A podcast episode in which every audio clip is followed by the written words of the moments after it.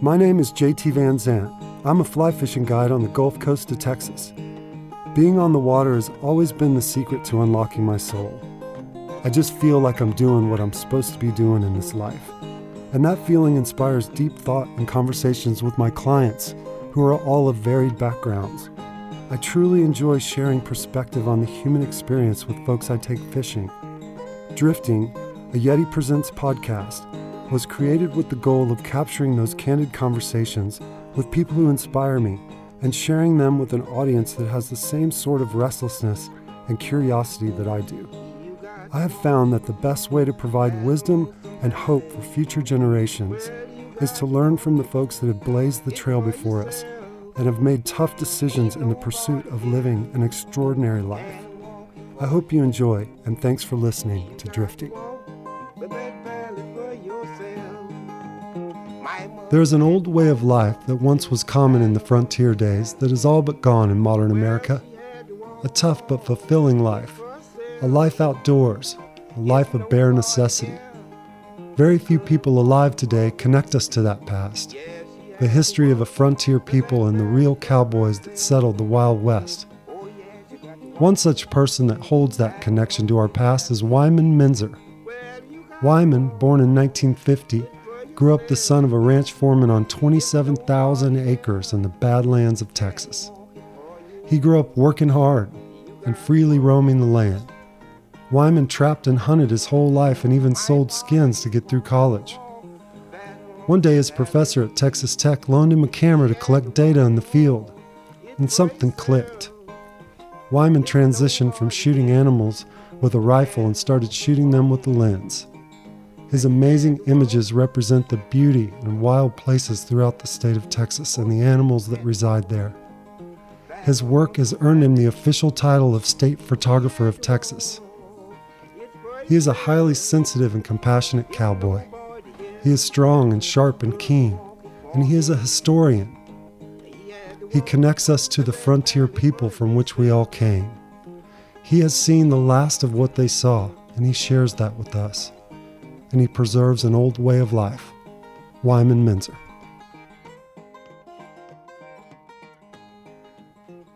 Growing up, so Wyman, I heard you mention on a little film you did with Yeti mm-hmm. that you were raised a cowboy.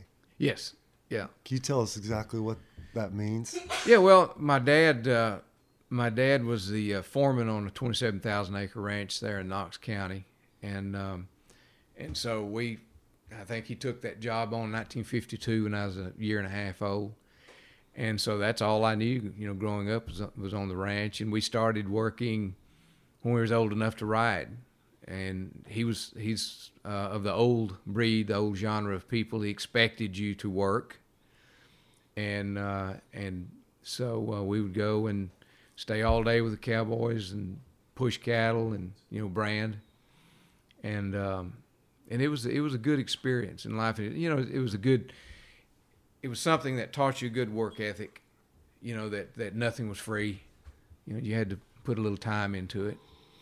And uh, and Dad was hard driving. He, like I say, he was uh, he was born in 1918, January 13th, 1918, and uh, worked on the the old ranches there all of his life. And um, and so um, in fact, he, he was he was such a hard driving guy. I mean, it, it, he didn't have any. He had no uh, hobbies. It was work. And so he thought it was a bit silly that I like to hunt arrowheads and I like to hunt coyotes. My brother and I, you know, hunted all the time. We got that from our grandfather on our mother's side, in the uh, the hunting aspect of it, of it all and so uh, every spare moment we were not on horseback, we were we had a gun in our hands and was out out in the field, and um, and of course the ranch had a couple of of uh, big lakes on it for waterfowl, so we hunted everything: whitetail, waterfowl, quail, just uh, predators. Same caliber at the time. same at the time, the same caliber. Yeah, yeah. what and, were you shooting as a boy? Well, if I was shooting high powered rifles, I shot a 243 and I shot three barrels out on it, just completely shot them out. And then I then I switched over to uh, 222, 220 Swift, and kind of went from there. And I've got various calibers now, but started out with a 410 at nine nine years of age, an old Stevens 410 that I still have today. And use Just a single shot broken single shot, break it open, Yeah. just and still just as sound as it ever was. Oh, that's nice. And uh, and then I went to a single shot 12 gauge that had about three bulges in the barrel. It's an old I don't know where it came from, uh, and I had to use copper wire to keep it shut, and just kick the fire out of you. But I used that, and then and then uh, then I got got something a little better. That was a pretty dangerous gun to be shooting. When you said your dad expects you to work, like I got two boys, four and six. I expect them to work too, but they don't. Right, What right. What's that example like? It's not fear. There's love in it, but how did you emulate your father, and and what caused you to be in line? Like, Well, he was- What know- was the method? he was he was uh, very respected by by other older cowboys and older men in the region. Uh, I gravitated as a young boy. I gravitated to older men and their stories, and and the women also. Um, I would sit and listen to the old cowboys, old ranchers, and talk to them about the old days, what it was like, uh, uh, the philosophies of the people back when, you know, in the 20s and the teens and and to to uh, each one of them would uh, would say, you know, your daddy is a hell of a horseman. He knows horses, and he and in the 30s he rode rough horses on the Mashed Oak, which is now the Spike Box Ranch, but he rode uh, the rough string out there. And I remember one old gentleman, Orrin Driver. I I uh, missed church. My, my dad was a deacon in the Baptist church. And so when you miss church, that was a big deal. But I missed church one morning just listening to Orrin Driver tell old stories about about the, uh, the turn of the century and my dad riding horses. And he died one week later. I'll never forget those the, that that morning sitting at the foot of his uh, chair, his rocking chair, and listening to him talk. And but know, I had a great respect for my dad. Uh, I thought he worked too much, you know, because I was kind of one of these guys that kind of like to have a little time off. Like by the time you were a young teenager or so. Absolutely. Yeah. You know, I, even in college, you know, I'd come in on weekends and work cattle uh, and hunt coyotes. It's, I didn't I didn't want to stay in Lubbock. I had an old 1966 Bronco Roadster U13. They only made 5,000 of them. I didn't know it at the time, but it was a historical, actually it's a part of Ford history. And uh, I'd load that thing up and head home on Friday and grab my rifle and hunt till dark. Saturday morning, get up, work cattle, and then hunt Saturday night, Sunday morning, and drive home, drive back to Lubbock on Sunday afternoon. That was when you were at school. at Tech, yes, Okay. Texas Tech, yeah. And did you go to uh, undergraduate there, or did you go to Sul Ross? Where? No, no, I, I went my full full five year stint at Tech. Okay, good. Is the cabin close to there? uh, my Your what? hunting cabin? Oh, the dugout. Yeah. Uh, it's about uh, 50 miles, 50 miles off the Cap Rock. Yeah, it's about it's uh, about almost halfway between Benjamin and and Lubbock. Okay. Mm-hmm. What is that drive? Uh, it's 125 miles from Benjamin to Lubbock. All right. It wasn't that bad, but it was like 55 miles an hour, so it took it took a while to get there. And especially in a Bronco with no windows and toe sacks sewed uh, sewed in the windows to keep the snow out. They got a little old after five six years. And the, the hunting cabin you lived in did all the trapping. Is that what your the dugout? Yeah, that's a half. It was a half dugout. It's it's it was built in 1948 when the Pitchfork uh, bought the Matador, uh, that portion of the Matador Ranch on Croton Creek, and so it was uh, it was constructed. In fact, the uh, sis- the manager whenever I first came to the Pitchfork was Jim Humphreys, and Bob Moorhouse was the assistant manager, and Jim Humphreys actually assisted in in building that dugout in 1948 whenever he was the assistant manager to the ranch.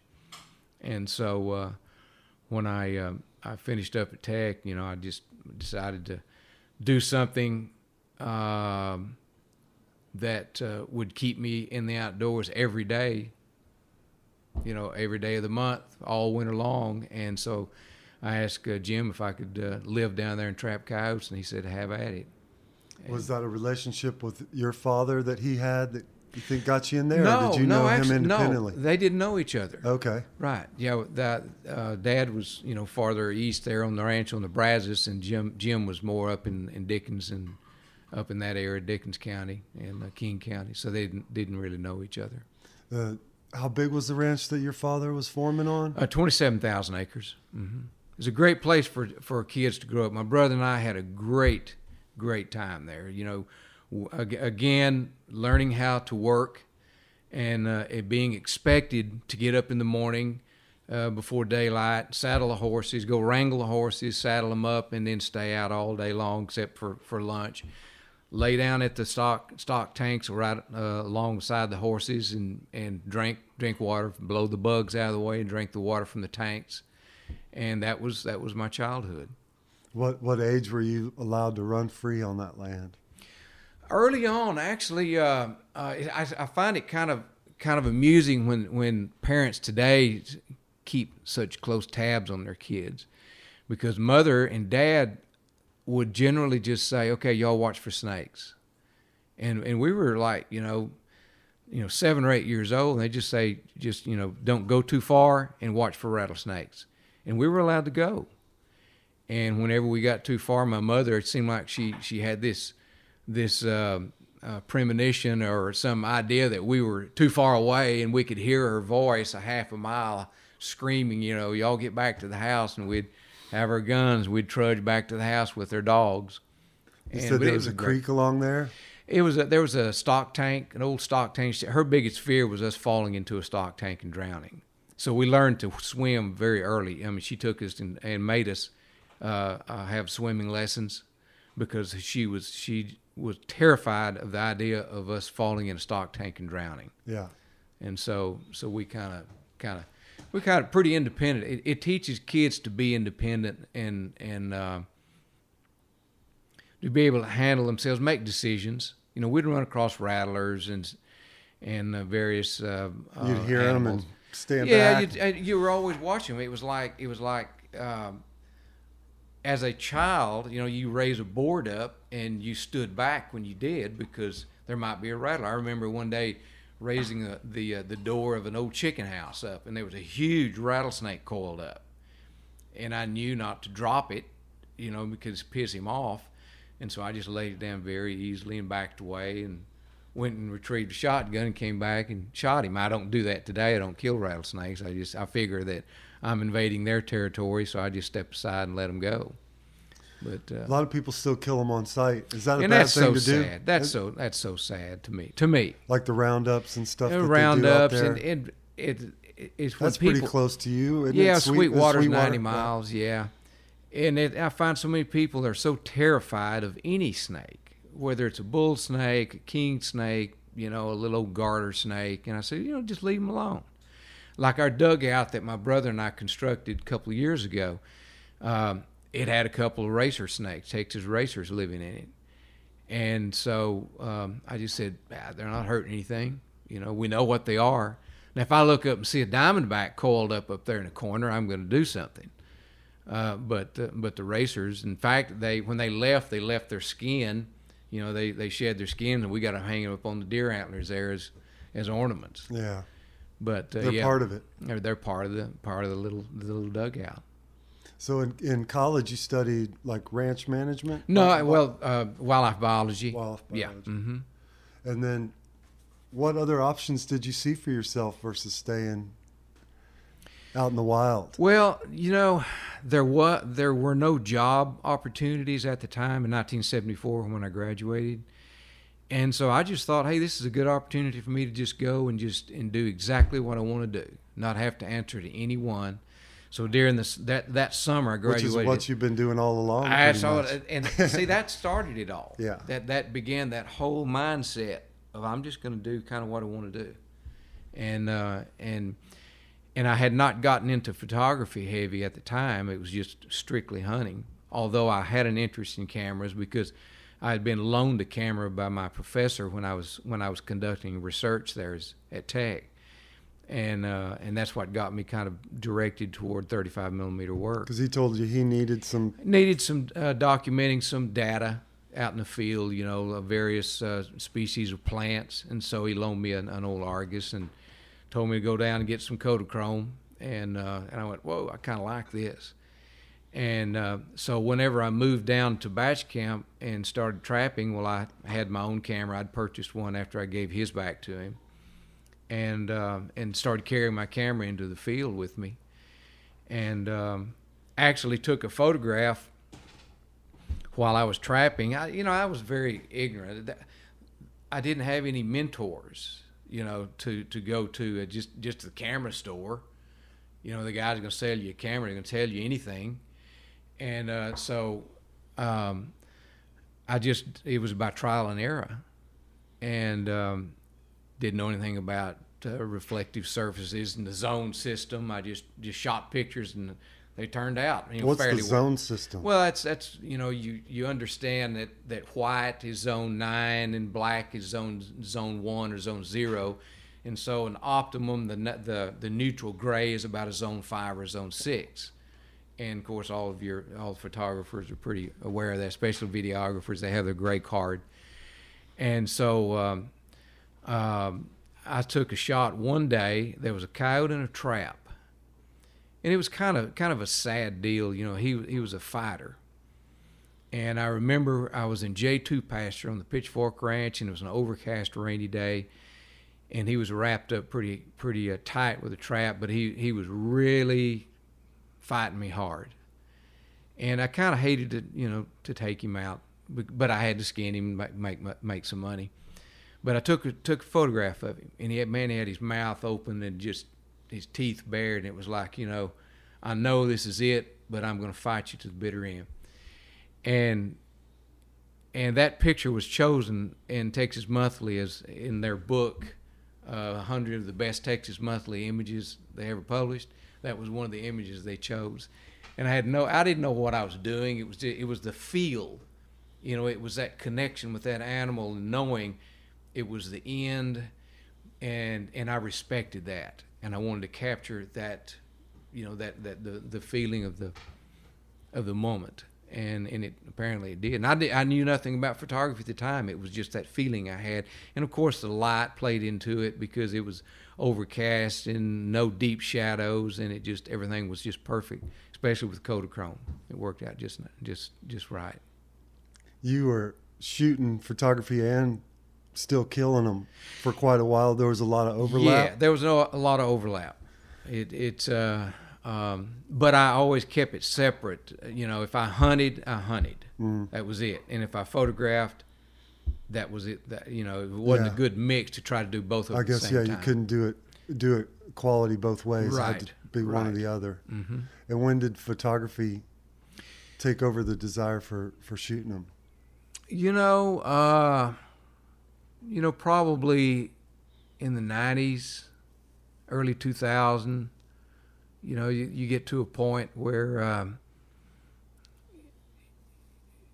you know, I, I've, I've shot a lot, I've hunted a lot, and um, and it's it's it's again it's it's it's a process, you know, of, of finally you go okay that's that's kind of enough. Now I'd like to just just uh, acknowledge the animal and the natural history of the animal through the photographic medium.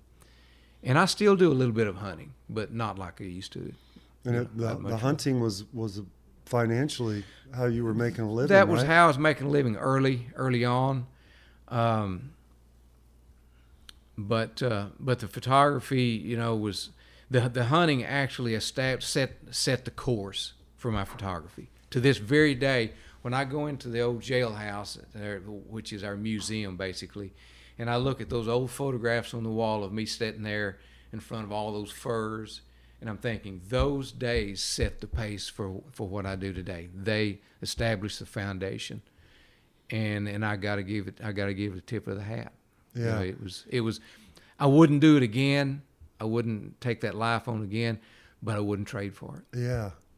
How many uh, those photographs with those with those coyotes skinned up on the porch and all the way across? How, yeah. how many days of hunting or that was each, each of those was 30 days 30 days that's yeah, a month because i'd sell at the end of the month and get get my money and make you know pay my bills and could you tell they were again. thinning out based on your call after uh, the first winter they were Yeah, especially the the cats. which is not a bad thing, right? no, Talk about the balance of that country out there. Well, uh, there's coyotes are not going to overdo themselves. They're not like deer. See, deer don't. Uh, they'll actually stay and just starve to death in one area. Coyotes won't do that. So whenever people say, "Well, I've got too many coyotes," well, that's that's a subjective call. Uh, if there's a lot of cows, there's a reason for them being there. There's enough food for them. If there's not, they pull out. And so uh, that's kind of uh, there's enough of them to where you can do some culling, and it's not a big issue. But you don't want to go overboard with it because that's when you start getting your your uh, species that are uh, not favorable to like ground nesting birds, quail, for instance. Uh, a lot of raccoons move in, a lot of skunks move in because coyotes take a heavy toll on on those those creatures. And those are the most uh, devastating on, on nesting quail. Well, like when you're calling and stuff on the King Ranch, were they they constantly? I, I hear a lot down at the coast that coyotes Yeah. cause a lot of devastation to to to uh, shoreline birds and. and I'm sure they. I'm sure they. I've not. I've not hunted coyotes on the King Ranch, but um, but I've done some um, some calling in South. Lots of calling in South Texas, especially on the San Antonio Viejo. But um, I'm sure that they they do uh, make inroads on nesting nesting shorebirds. I Yeah. don't know that because I'm not a I'm not a coastal man. I'm I'm a panhandle guy Yeah.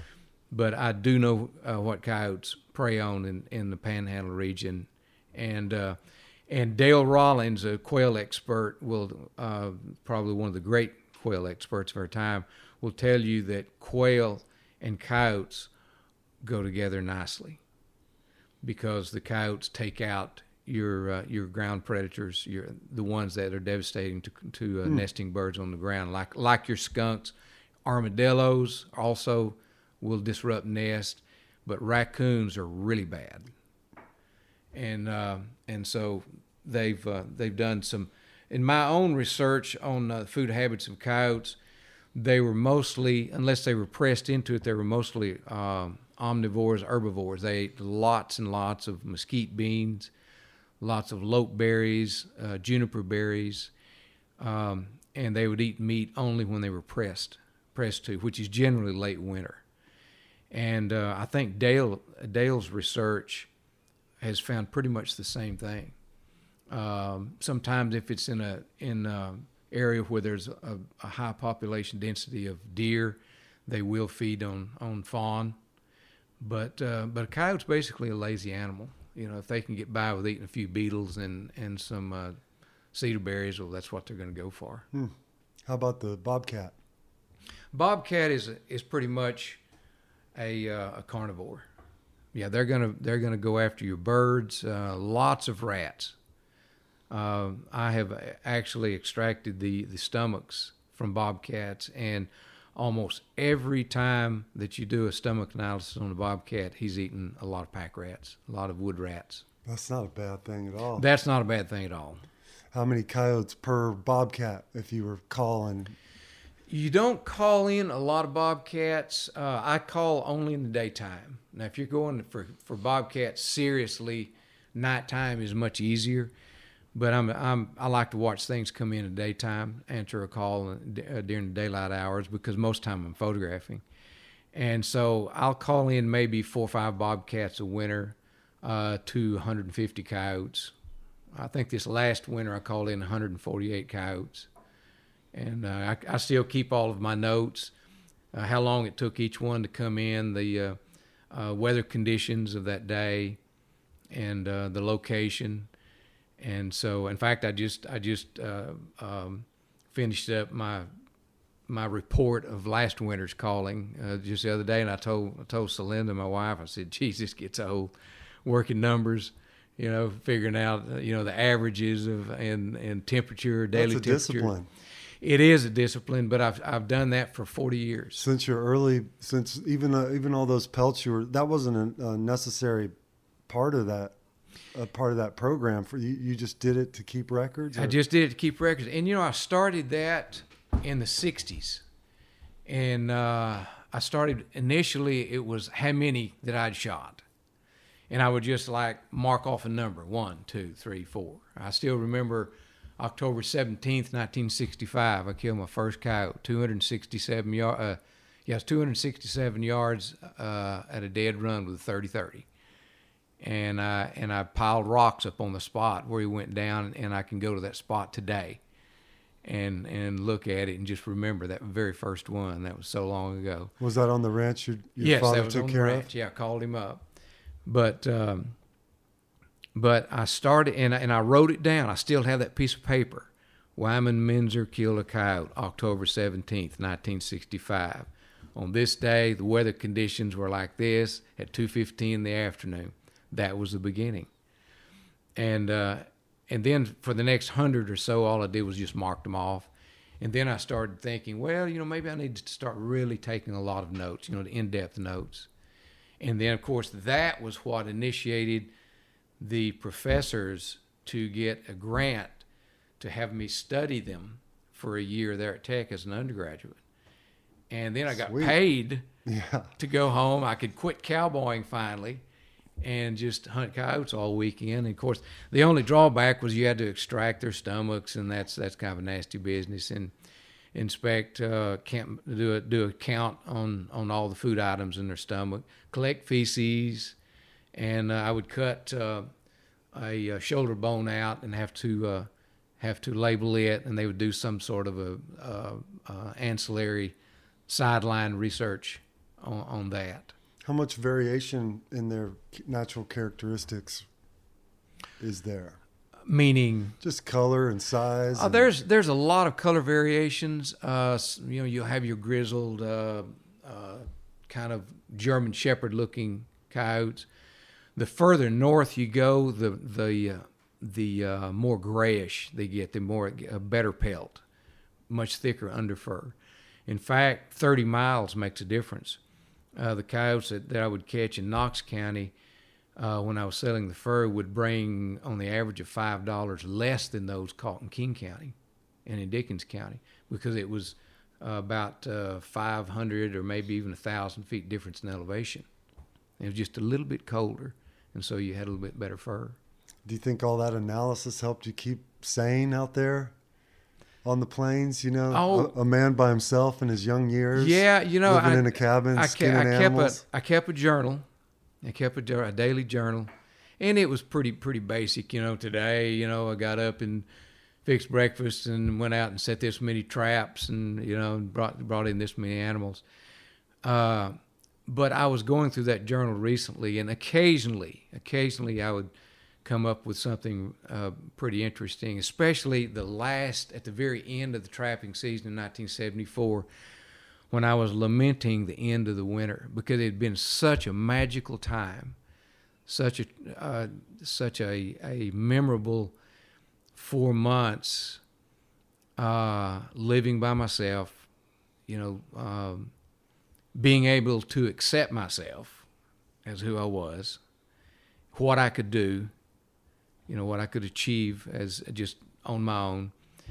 And I talked about the light playing on the hills and uh, and the sunsets in the evening and the sunrises, and uh, that that the setting sun was like uh, something to the effect of uh, symbolic of the end of a great winter.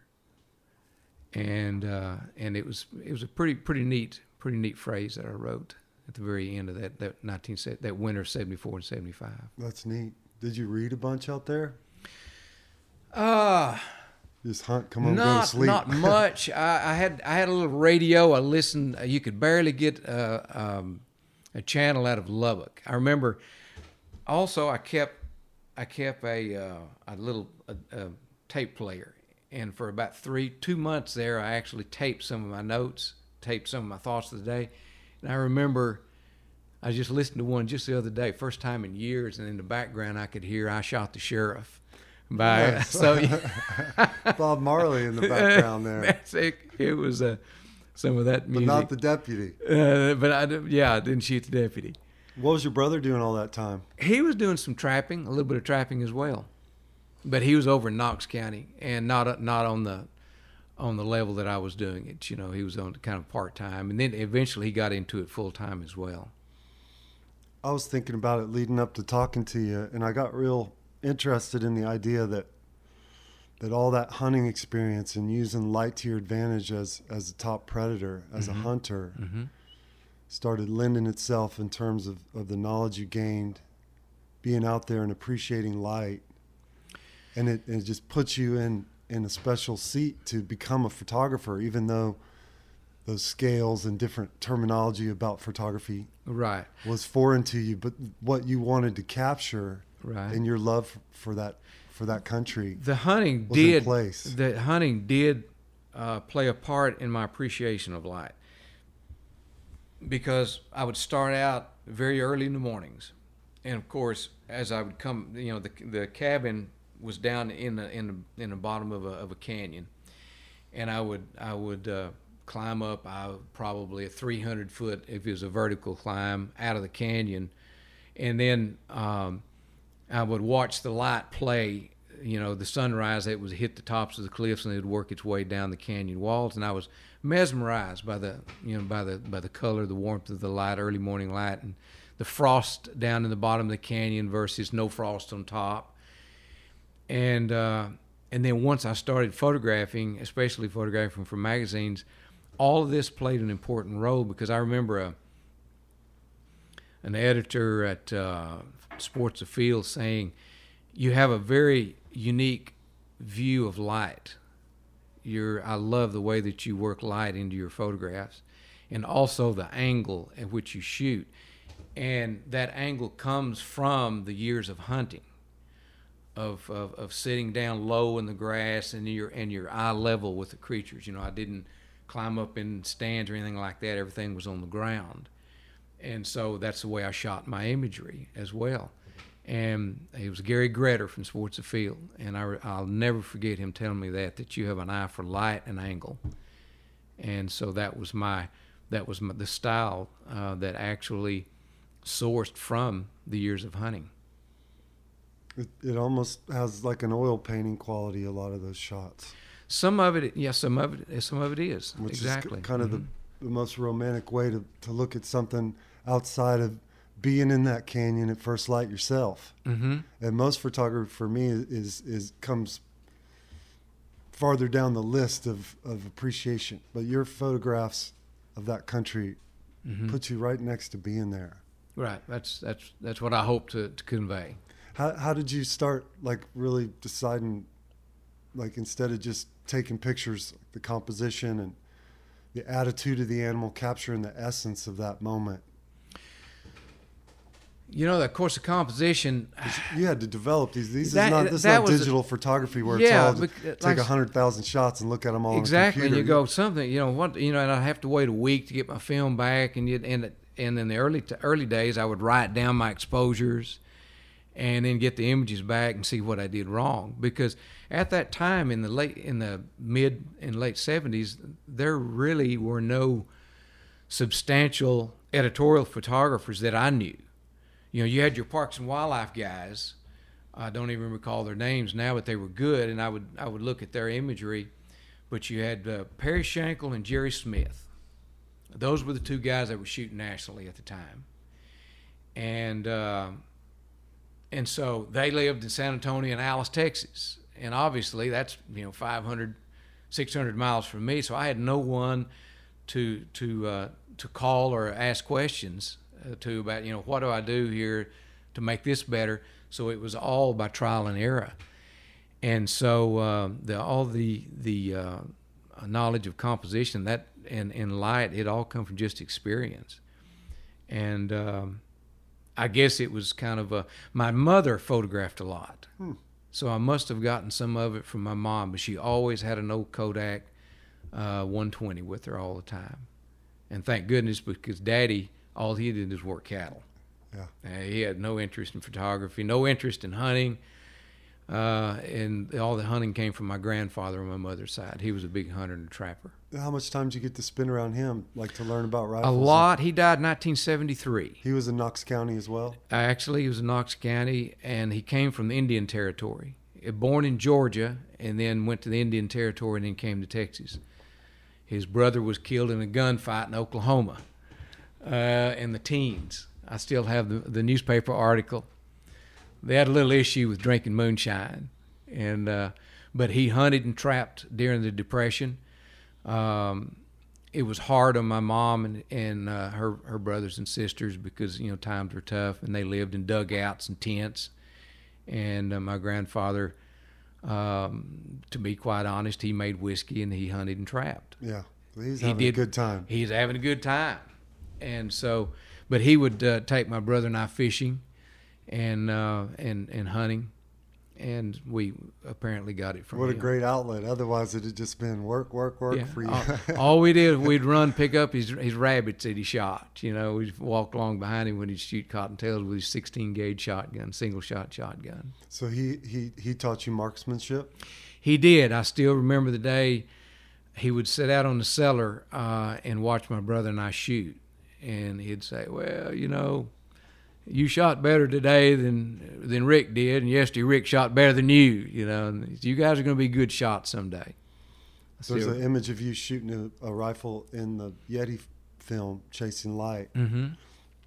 and you're standing, and the gun looks real steady. offhand. Yeah, Is, that, is that how he That's- expected you to shoot? We yeah. Uh, uh, of course, you know when you're hunting, it's wise to grab you know the best stance you can. If you can, you know, the, the steadier you are, you know, you're less likely to, to wound the animal. But I also shot a lot of. My brother and I both shot a lot of competition in the '80s. It was offhand, you know, shoot out to 500 meters and such, and you were you were not allowed to take rest. So we did a lot of practice offhand so that we would be extra good when we had a rest. So whenever, even today, I'll shoot I'll shoot offhand if if possible, not in hunting but just in practicing because it just once you do have a rest, you have the luxury of getting a rest. You can shoot damn well. If you can shoot really well, you know, fairly well offhand, you can shoot uh, extremely well when you've got a rest. Did you always swing into a target, or would you try to like what's? Well, you know, in in uh, my brother and I both were fairly good shots at, on running game, and we learned, Of course, thank goodness my dad is is not allowed. I mean, not alive to hear this. We learned by shooting my dad's chickens running with BB guns. I swear that was where we learned to swing. Y'all never bit lead. into home. I wonder, what- What's that? we learned to swing ahead and to lead running game by shooting my dad's white leghorns running with a BB gun. Of course, I mean, he bounced off of them and Sure. they, they'd run off cackling. But uh, but we did that a lot. Never caught you. Huh? yeah, he did catch us and put our BB guns up for a week at a time. But how about even a still target from 300 yards, and you Kentucky elevation. Yeah, we we do uh, you swing into that animal? Because I'm working on my well, shot. If they're just if they're just and you know if they're if it's a stationary, Yeah. No, you just you just pull up and just figure, you know, in your mind that's about 300 yards. So I'm al- I'm always sighted in at 200, mm-hmm. and it's going to be about a six seven inch drop depending on the rifle you're shooting. If it's a 30-30, I never shoot that far. If it's a 220 Swift, and aim to give it two or three inches above because it's a flat shooting rifle. Maybe I'm just wobbly because it seems if I try to pin it on them, then I'm just. Well, yeah, if you yeah. Versus if I just come in and kind of drop down right at the. usually I will just I'll just come in from the top and pull it down on them like that. Okay, so there's. Just come in from the top and just and just lay it down on them. Were you hunting for food as well as trapping back then to support yourself? You- Well, I would kill a deer. Excuse me. I would kill a deer and hang him up on the porch and just cut meat off of him and cook and cook the, the venison until it finally got so dry you couldn't eat it. And but I'd go to town once a week and get groceries. And uh, each day it was real. Uh, uh, got to be pretty boring. Uh, my lunch each day on the trap line was summer sausage on a uh, toasted bread uh, with uh, with uh, cheese and Tabasco sauce and water every day. I never drank Dr Peppers or Cokes. Never took that out there. Just water and bread and summer sausage every day, and that got a little old. I bet. And you said some cheese where you Drop some all- cheese on it, Tabasco sauce. I always had to had to have that Tabasco sauce. So when you switched to photography, as uh, you, how did how did it click? Like this, I could I could do something here with this. I actually became interested in editorial work in about 1976. I was I was um, reading some magazines and thought, you know, I could I could probably do this if I could just if I could just learn the techniques and how to use a you know the camera correctly. And uh, I remember I made my first submissions in 70, 77. I still have the first rejection letter from Bill Reeves, Parks and Wildlife. Dear Mr. Meinzer, we appreciate your interest in Parks and Wildlife magazine. However, I still have it today. And uh, and that, you know, the first one was okay. The second one really kind of pissed me off. And I started thinking, you know, I am going to learn how to do this correctly. Do you remember what you sent them that got rejected? Yeah, it was a backlit. Uh, it was a backlit images of some bugs on a, on a flower. It's pretty, you know, pretty mundane, but it was cool to me because the lighting was kind of unusual and shooting some macro stuff. But I can see today they didn't have any use for it. I mean, I wouldn't send it, you know, after you became more mature in your photography. And so I just started really working hard and uh, and submitting. And in 1979, I kind of cracked cracked into it. And then after that, I realized that I couldn't I couldn't uh, go back as far as my quality. I had to keep improving all the time because because uh, you know re- the readers become very sophisticated. You know, you you can't you can't stay static in the quality of your work, and you've always got to be improving. And so, also at the same time that I published with Parks and Wildlife, I published with uh, National Wildlife, and then I started submitting immediately to to New York to Field and Stream Outdoor Life and Sports Afield, and that was an experience. I mean, you're talking about I was a, a green guy out here, you know, green as a gourd as far as photography, and I, and I started shipping to New York. And those guys would tell you how to do the dance now. They'd ship them back to you in a hurry. But I made a sale right off the bat to Field and Stream, and that gave me encouragement. What was that? What was that image? It was a white-tailed deer. It was a white-tailed buck. They bought one image, and those were in the days when they bought them and they kept them, and you just accepted it. Of course, you know it became they had they had full rights to that. full rights, for all life. rights. You couldn't. But I just wanted to be published. I didn't Yeah. care. Yeah, take the, take the image, you know. And then in 1980, uh, and in fact, right after that, I hit uh, three national covers in one year, uh, one month. First month I got three national covers. It was in March. It was in uh, Petersen Hunting, American Hunter, and uh, uh, Sports Afield. hot dog. And I realized then uh, that I could do it. And then I got another cover in Sports Afield like in September. And uh, no, actually one in July and then September. And I realized that I'd reached that level that, that I needed to maintain. I knew what they were looking for. And then it began in earnest. Nice. And a and a and a man can make a good living back then. Well, you could make a living. You can make a living. I had to work like in the off seasons. I did various things. Heck, I drove a diesel truck for a while. At the same time, also, I was, I was working to get my pilot's license, and I would I'd fly around. I'd look for cattle for uh, for ranchers, and just whatever I could do to make some extra money. And then in 1985, I received a call uh, or a letter from one of the contributing editors of uh, Sports Afield, Lionel Atwill was his name. And he said, You've been chosen as one of five photographers in America as the new breed. And I'm going to be interviewing you for a story on on you guys. And it just kind of started just popping after that. Just got better, more things, more accolades, and more. One accolade needs to leads to another, to another job, and then in the late '80s, I, I sort of uh, became bored with shooting just wildlife. I felt like I, I had more to offer, you know, landscape, people, uh, skyscapes, um, culture, and so I started branching out, and uh, and that was the best best move I could have made because I started. Uh, I remember one of my first assignments was from Ducks Unlimited, and I had to shoot wildlife, people, architecture, all at one shoot down on the coast, and uh, and I wrap it all up into a ball, huh? into a into one package. yeah. And so I realized I'd made a, the right move. You didn't take any pictures on Sixth Street last night after we dropped you off at no, the Driscoll. I went to bed. There's some good people that was that watching was that down was wilder wildlife than I've seen in a, in a while. At what point and and what did it mean to you to become the official photographer of the state of Texas?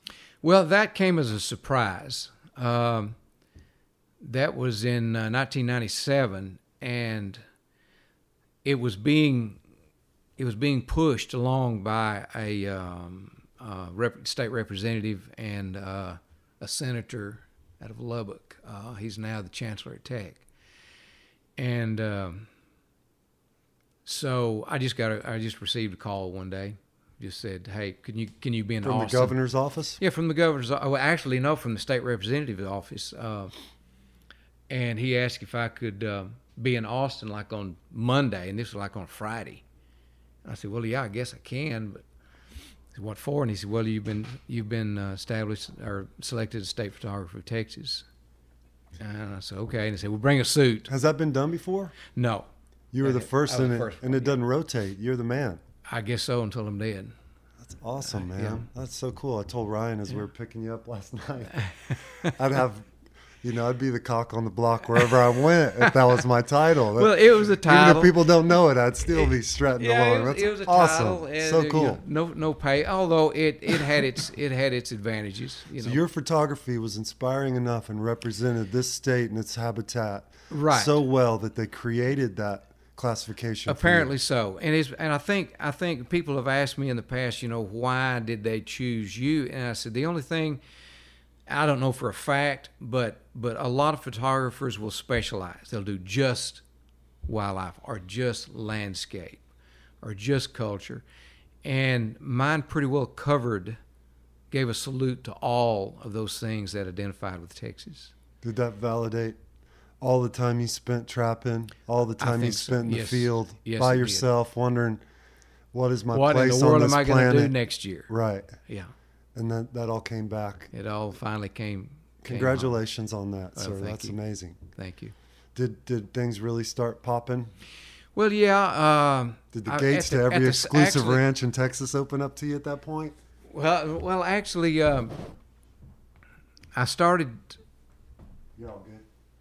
I'm sorry. No, go ahead. I um,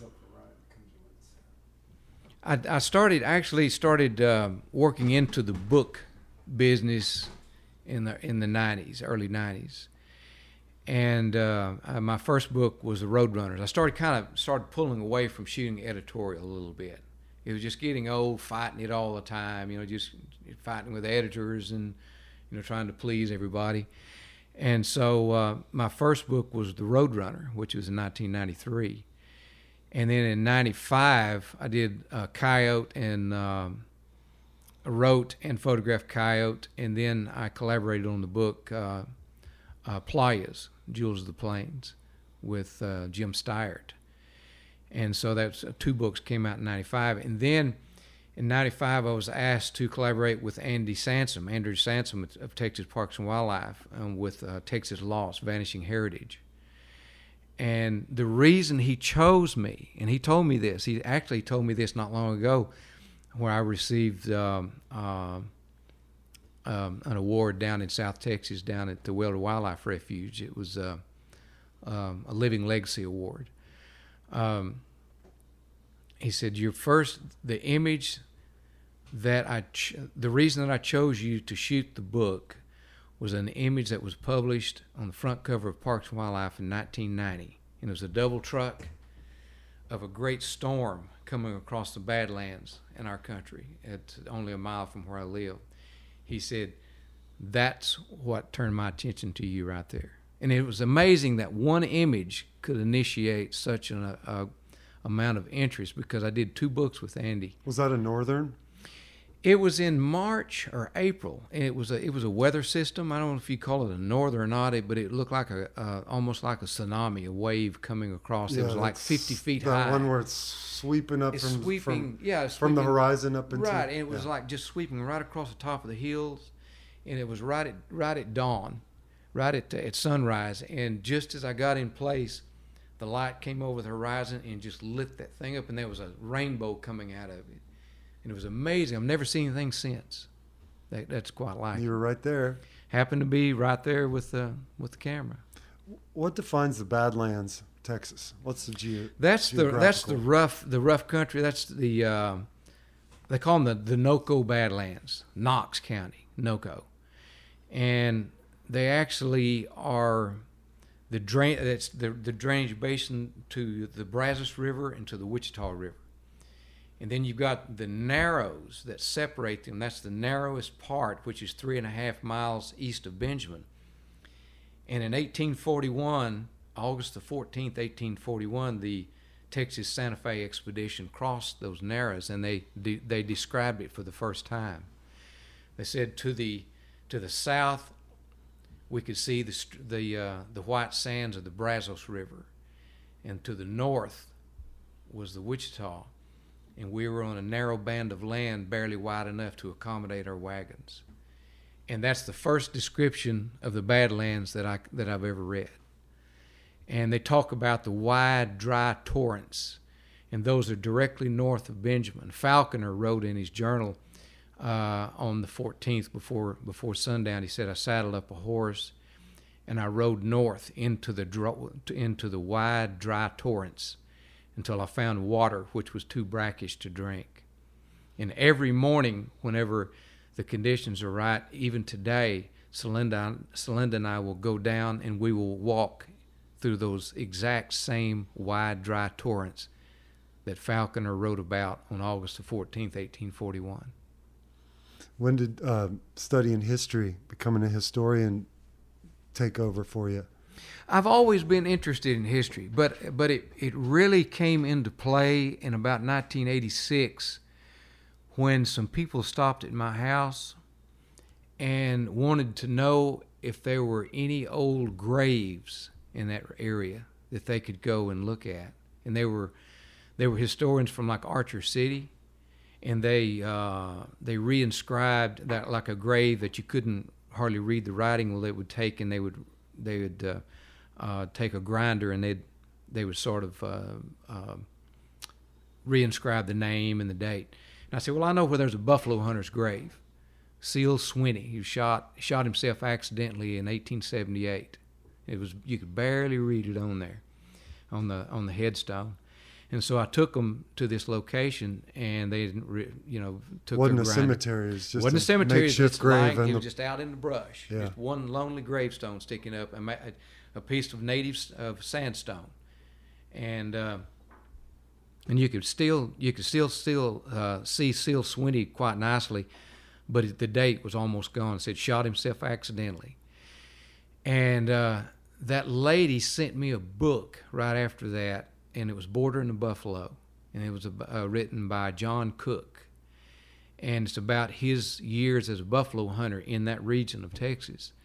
And I went just absolutely wild after that. I started buying books that dealt uh, primarily in that time period from 1871 to about 1880, during that period when the buffalo hunting took place. And so I tried to read everything I could get my hands on. And so uh, that's when I really became a, a serious historian.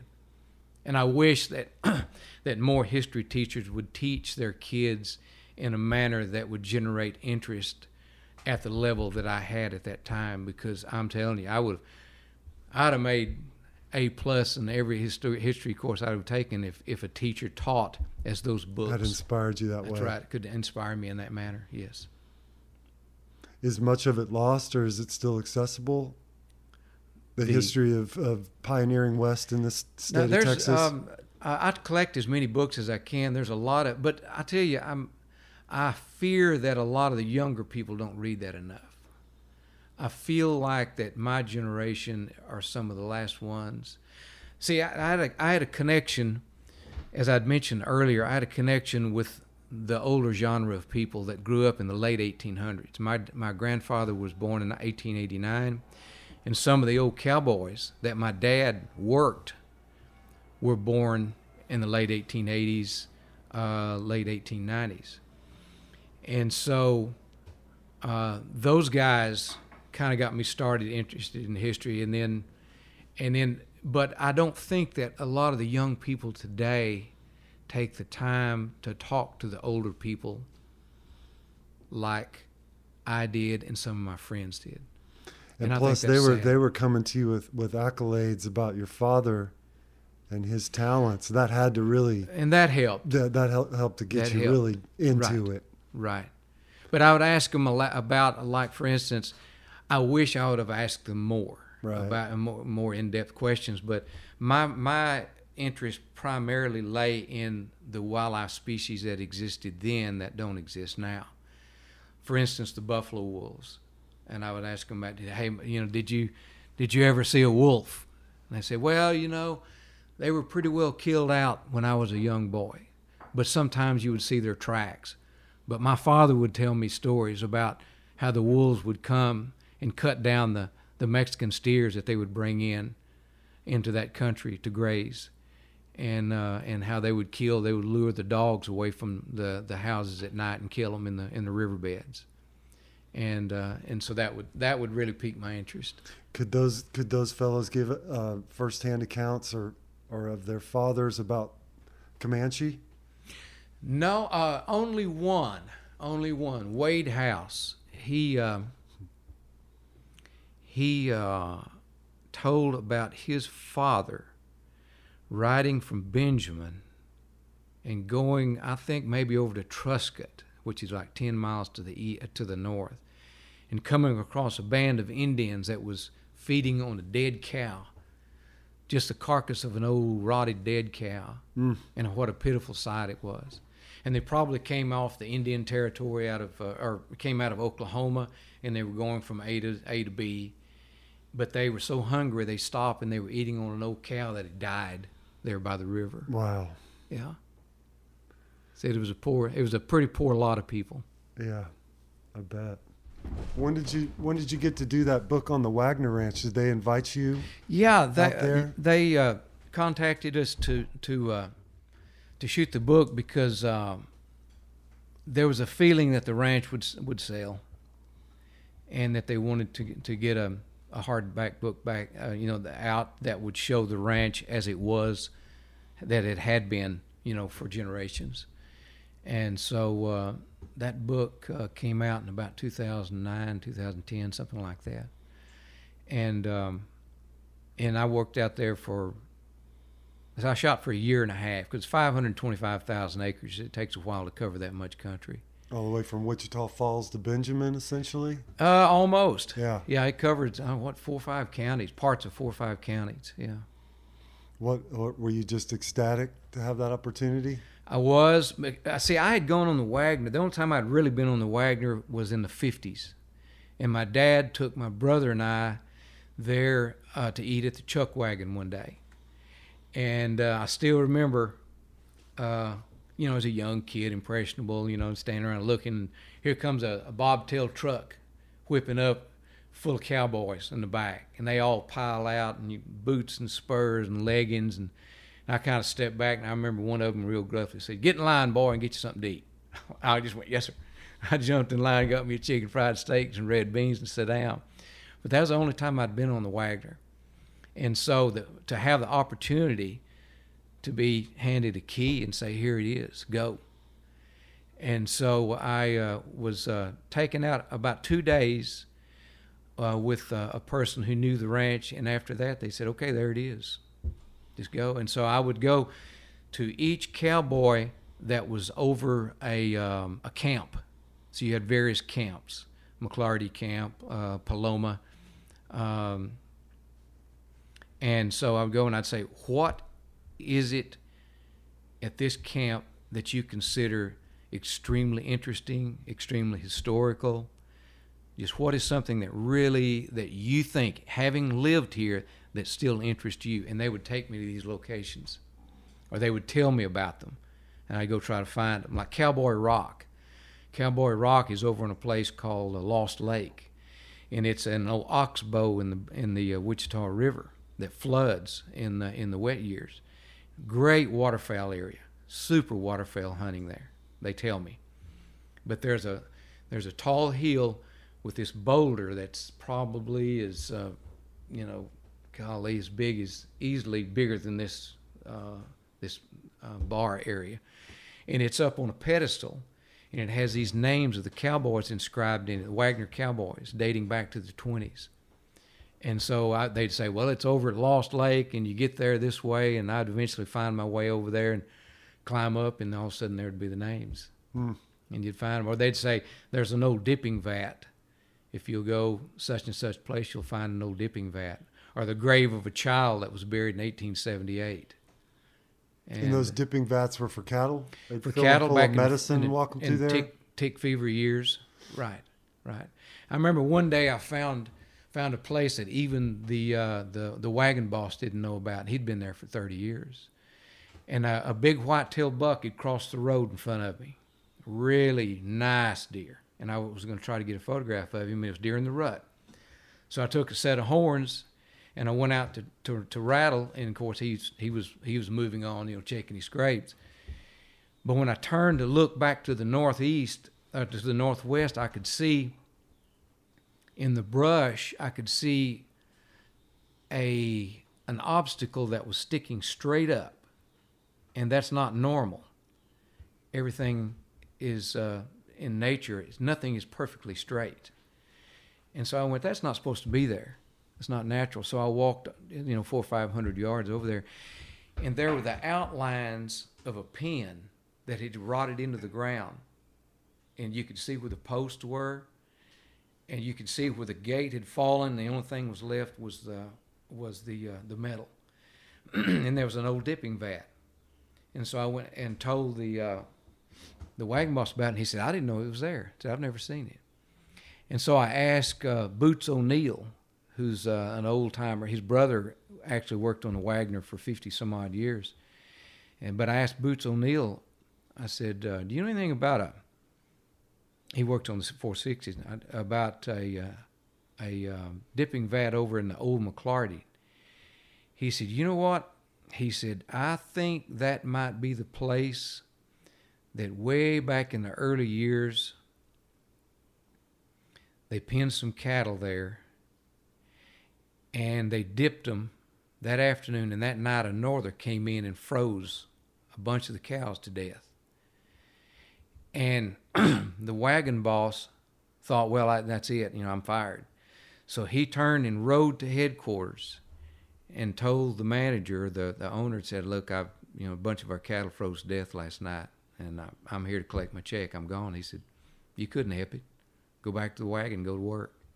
He said i think that was where that happened No, that's pretty interesting. You were on the Waggoner hunting, weren't you, Ryan? Yeah, we, uh, I, you know, I guess after it sold, they decided to do some commercial hunts for the first time, and and uh, so we heard about that and just had always heard, you know, had heard about the Waggoner and and uh, the big wheat fields up there, and and so we jumped on the opportunity, my brother and I, to um, to to get in and kind of see the see the Waggoner right at, at for us at the, the first time you could get access to it because as uh, Wyman was talking about last night, they were always pretty uh, tight about who got on there, and Mhm. it was you know closed off. So we just it, it, it you know it was neat to go up there and hunt, but it was more about the opportunity just to see the ranch. Uh, I guess like it had been for Mhm. all those years. 500 plus thousand acres, right, Mm. Wyman? that's correct 525000 i believe What's the what's the square miles of what, what is that? i have no idea but it but it It's bigger than the city, city But- limits of Austin, isn't it? but it's what what's interesting about it is that it's it's all under one fence. It's it's all conti- it's it's not broken up into sections.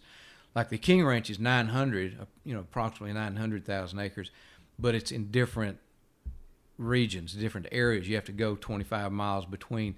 On the Waggoner, once you enter the gate, you're on the ranch for Wow. 525,000 acres. It's Talk about some of the like last night at dinner. You told me about a deer that you that you called in, rattled in. Was that on the Waggoner? oh no, that was on the San Antonio Viejo. Oh, sorry. right. Well, I right. wanted to hear some deer talk from Yeah. you guys. Sorry to get that mixed up. I was trying to hang in there. Yeah.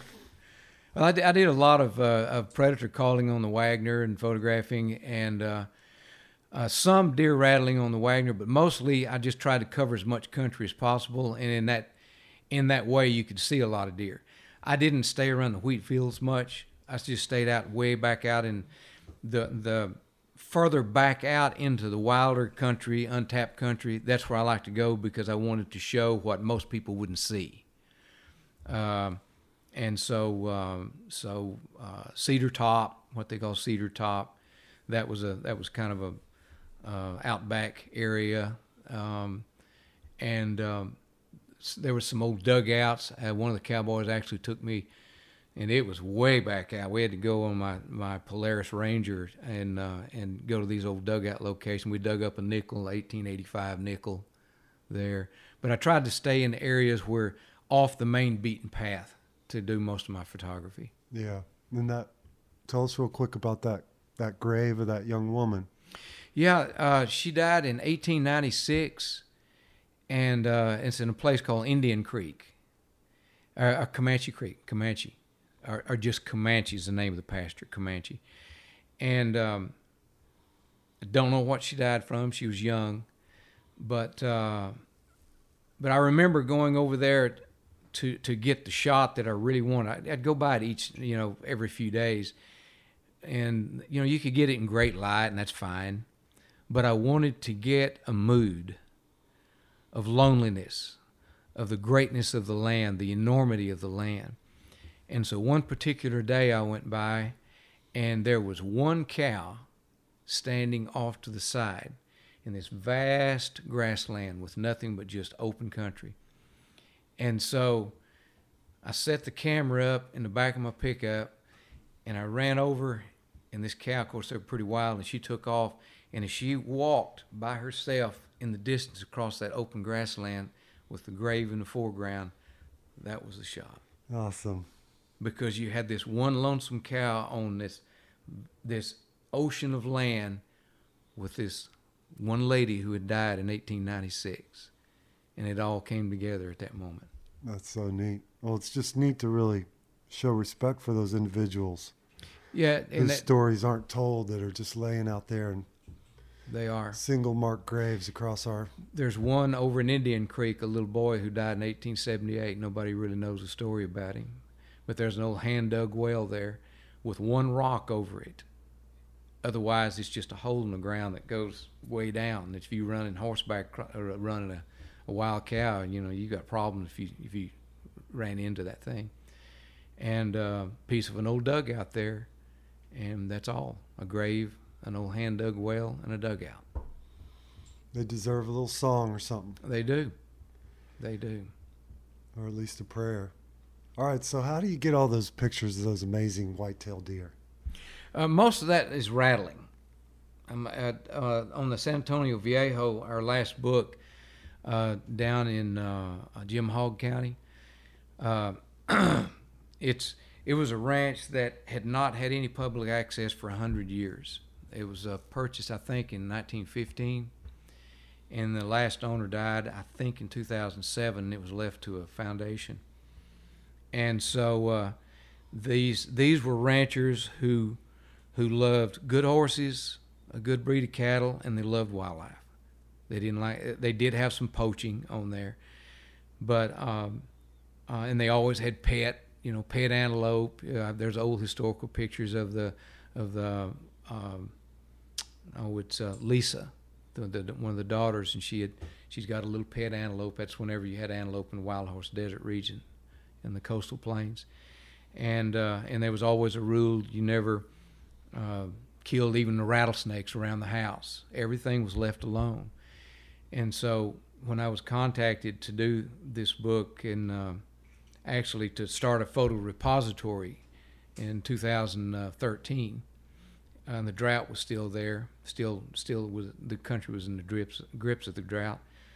Um, it, the country looked rough, but Celinda and I went down and started uh, creating this this collection of photo- photos, and then it then it worked into a book project. But we'll go down in December and just and just rattle, and I mean you don't know what's coming out of the brush because, you know, and on an average place when you rattle, you have a bunch of eight points come up or six points. Down there, you have like ten and twelves Is come this in. near a feeder or a stand? no, no, no. This no, is just out in the woods. There's nothing. It's 150,000 acres. I love that. 150,000 acres, and it's it's um, Um, of course, when we first went down there, they had not really done any improvements on the ranch. So it was like when Robert East had passed away. I mean, he was a very eccentric person. He wanted everything left alone. They captured something like 5,000 Mavericks on that place and sold them. And that's, I mean, that's that's pretty amazing. I mean, we're talking about cattle as wild as deer. Wow. And so this this place was like stepping back 50 and 60 years. I I heard that uh, that it was one of the last places you mentioned pronghorn earlier. That there was a little herd of pronghorn Mhm. in South Texas. I think So that's- that- you don't think of pronghorn being in South Texas. Right, They survived for quite a while down there on that place because everything was left alone. right. And there's that photograph of Lisa, and she's got that baby Yeah. baby fawn uh, antelope, and that was way back, probably in the maybe in the 30s. She was uh, no, she was a teenager. She- was born in about 19. She was born in 1918, 1919, something like that. So she was just a young lady. Another real interesting thing I thought was uh, that I'd heard about, I've never been on that ranch, but been on the King Ranch some before they started commercial, or you know, as they started first commercially Mhm. hunting it, uh, was that the deer, they just wanted to stay out of like primitive weapon range of, of humans. So if, if they were outside of thirty yards from you, they really didn't pay you much attention. You know, Right. It was, it was just. It was when you got inside where what an Indian could That- hurt a deer, then that's where they started. Is, Right. is that behavior based on coexistence thousands of years? I don't, you know, I don't know. I'll, I can tell you that even though there wasn't any hunting on there, the really big whitetails, they were wild. That's just that's just a genetic. That's just genetically coded in them. Yeah. They were wild. I mean, the cowboys would say, they would say, you know, muy grande, muy grande venado in certain pasture, and they would go like this, double drop, you know, and I'd head over there, but you'd never find him because they they just wouldn't. They're just but so smart. but you're but you'd you'd find some big bucks sometimes standing right there, just standing there eating a cactus and drive right up to him. I know one uh, uh, two years ago, I got a tremendous sequence of fight, two big bucks fighting, and it was a a big, uh, really big nine point, um, mature, probably six year old deer, and he had a doe, and he was just working a scrape right within hundred yards of the road. So I pulled the Polaris over and took a hundred images of until I got bored, and I said, "Let's go." You know, so went we went and rattled up a buck, and it was noontime. So when we went back by this place, I said, "There's that buck still out there. Let's ease out there and see if anything different has happened." And uh, and he didn't pay us any mind until a younger buck, a little old raghead six point, come walking me, and he went out after him. And I made the comment to Celinda, if another deer his size showed up, we would see a fight. And almost when I finished the sentence, here come a deer I thought was the same big buck from the north. This big nine went south. And I said, Well, how did he get around there so quick? And he was just trotting in real quickly, and then all of a sudden I heard horns. Bam. And they were like 25 yards away behind a mott of trees. I went, I looked at Celinda and went, fight.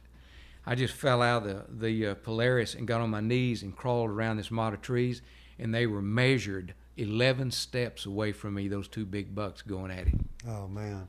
I took 100 images of them fighting. They, I could have run up and hit them on the butt with my hand. Mm. They didn't care. The biggest danger was them running over me. Yeah. Because like a whitetail, uh, our dad always told us as kids, stay away from two fighting bulls because when one loses, they'll run over everything in sight. They they don't they don't care. In the same way about a whitetail deer. Luckily, they turned and went north and not south of them. Is this place close to your ranch, Ryan? No, it's really that's closer over towards the coast, and we're uh, you know over near Eagle Pass on on the river over there. So it's quite Mhm. a ways Mhm. actually. You know, Mhm. different part of South Texas. Yeah. Um, but it's pretty wild country over there also. How rare is like a 19 point buck with drop tines and all that? I mean, I've never seen anything like that in the wild. Well, I've seen 10 and 12 This- points, but I've never seen anything that magnificent. See, they do they do uh, research on this ranch, and they'll capture about 200 deer a year, and they'll tag them. Uh, they'll tip tip their horn, it would di- tip one antler to keep somebody a poacher from shooting them. Especially if it's a big deer, really big deer. And it's not often they they'll catch a drop tine. And then this past winter, Celinda and I were out uh, coming back from uh, from the far side of the ranch one day, late one evening, and there stood a triple drop tine beside the road with a doe, and nobody had ever seen him. None of the cowboys had seen him. Nobody had seen him from the helicopter. He was just appeared, and I photographed him. He took off, and uh, and I thought I'd lost him, and he was your, he was in a typical. They the, the, uh, those big deer sometime will get in a mode in the breeding season whenever they just become almost drunk and they'll actually let you follow them around for a little while. And this buck allowed me to follow within 30 or 40 yards of him for, for like an hour and a half. And then he just shook his head and loped off, and I never saw him again. Nobody's ever seen him since. Mm. And I got some really good shots of him. Did you get a cover out of that one? I haven't even tried to send it to anybody. I'm just waiting. How recent? Yeah. How, how long ago was that? Oh, that was uh, last December. Oh, cool. Yeah, we call him El Viejo, the old man. Do you feel like you keep getting better at what you do? I hope so. I hope so. I know. I know that my. Um, uh, I don't. I won't take the camera out as much as I used to unless it's really special. You know, used to when you first start out, you take camera everywhere. You know, you got to have a camera around your shoulder, around your neck. You know, and it, nothing else. is just for hey, I got my camera with me and let everybody see. But now, it's got to be very special light, very special conditions. That's when I'll really break the camera out and go to work. Yeah, you, You know, fine tune where those moments are. fine occur. tune. Yeah. Everything is fine tuned. It's got to be right. Like the other day, recently, a real exciting image. Uh, I love to shoot lightning in the daytime. And uh, we had a real, real strong, vicious storm come in out of the Badlands, come out of the northwest. I mean, it was it was rank, uh, so rank that it drew the the flies. I call the the the storm chasers. You know, all they lined up on the highway, and uh, tremendous lightning, just tremendous lightning that was that was going up into the sky. You know, just stretching like arms across the sky. And I got this gorgeous shot. I, I, I sat in the pickup. I put the tripod in the pickup with me because the lightning was bad. You know, if if it strikes the pickup, maybe I'll make it through. I, you're on all four tires, so I still I'll put the tripod in the pickup with me, and then then move back, and I'll put a put a, uh, a shutter release on there and, and try to get it. You know, just click like this, and I mean, got this shot of this one lightning bolt. You could see it coming out the bottom of the clouds, cloud to ground, and then just like arms reaching across the sky. It was awesome. I told Celinda, I said, geez, I've never gotten a shot like that. That really excited me. Absolutely. Really exciting. What else is out there you haven't done you want to do? You know, and I've gotten some I've gotten some small head rises, but I want a big one coming down a river. Um, that we had a rain about five years ago in Guthrie, four and a half inches fell all at one time. And so I knew there'd be a head rise coming to Wichita that would eventually end up on Waggoner. And so I took a, a friend of mine, uh, we got in his plane and we flew and we, we ran into it. It took it, uh, it's uh, 30 nautical miles to Guthrie. That's nautical miles, that's not winding river miles. And it took about 64 hours for that head rise to get to Benjamin. And so I went and, and caught the rise in the plane and then figured out approximately when it was going to get to the river bridge between Benjamin and, and Truscott. Then I took the four wheeler and I drove to meet it. And it was so cool because the river was totally dry. And then here come this water just Oh, rolling wow. down the river. And I spent all morning running down the river, getting in front of this head rise. It was only, you know, this tall.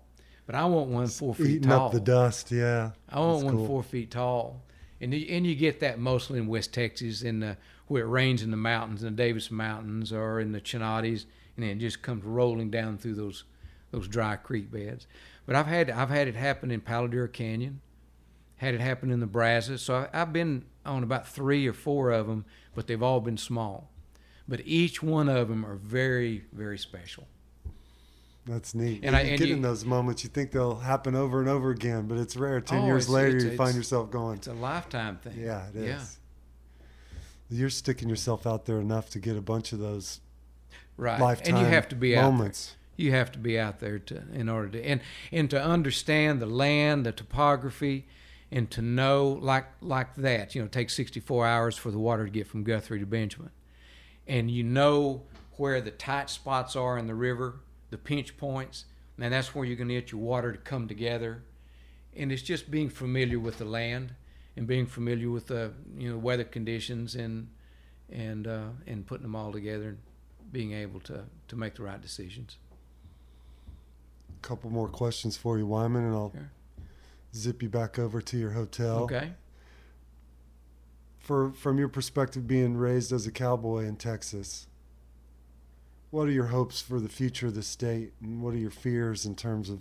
You'd mentioned just the history being lost. I, you know, one of the history being lost, yes, to the younger people because they're just not, at least they're not not as involved as I was in, in history, and I and I see that. I talked to my boys about it. Just recently, I told my younger son and a friend of his, I said, "You guys need to go and watch these documentaries on the Civil War, uh, World War II, uh, Vietnam, Korea." You need to remember what all transpired and makes you appreciate more what you're enjoying today. I said, don't don't let history slide by. I know you guys are young, you're in your 30s, you're busy with your work. My God, you've got irons and fires everywhere. Take some time to review the history because you'll, appreciate the land more and, and what you have. But one of the fears that I have, and it's happening day in and day out now, I was lucky enough to be born at a time when the ranches were all together. The big outfits, we call them up there. You know, you had your J, you got your JAs, you got your, your Waggoner, uh, the San Antonio Viejo, and even the smaller outfits. You know, I say, well, four six is big ranch. You know, big, you know, two or three hundred thousand acre ranch. A pitchfork, and then you got your smaller ranches like the one I was raised on, 27,000, 50,000 acre outfits. But these are disappearing and they're being fragmented. And, and, and it just breaks my heart to see that because, because with that goes the history of the old ranches. And, uh, and, and I'm seeing it every day. Nothing really to stop that. I don't. There's nothing to stop it. It's just like a tsunami that's, it's unstoppable. And it's just breaking my heart to see it. What makes you optimistic about where we are? I think, uh, I, well, I'll tell you, you know, back in the early days, people didn't pay that much attention to uh, to conservation in the early years, and I think I like the way that the younger people are are being aware of that and being made aware of it and taking an interest in conserving the land um, and making sure the quality of the wildlife is there, and and that that makes me that makes me proud and uh, and hopeful Yeah. for the future. Yeah, like I was telling you last night, it was really inspiring to see a man's man like yourself uh, willing to shed a tear over a small nest of woodpeckers or something like that. Right. And I find myself, you know, it, I'm glad you mentioned that, JT, because I look back on some of the things in my hunting years, and I did just recently. I remembered a day in 1974, it was the winter, and I was out there running traps, and I was on uh, Hubert Young's place. He had a 10,000 acres. At that time, I was working about 300,000 acres. And, um, and I caught a coyote in a trap. And um, I shot it. Shot it in the chest. And uh, and you know I've shot a lot of coyotes since then. You know I've, I've shot a lot of animals. But th- there's there's something about the way that, that that coyote died that to this day and that's been what 44 years it still brings tears to my eyes and and i'm more inclined to that those feelings today. And I'm not ashamed of it. It's not a weakness to be sensitive. I'm not ashamed of it. Thank you for sharing that. Here's to you, Wyman. Thank you very much for spending time with us. I'm honored to be here. I'm I honored to being- meet you and, being and with you guys. thanks for all the contributions to our fine state that It you is, made. it is my honor. Thank you. Adios, buddy. See you soon. Adios. Thanks again for listening to Drifting, presented by Yeti and hosted by me, JT Van Zandt. To listen to more episodes, visit Yeti.com or search Drifting on iTunes.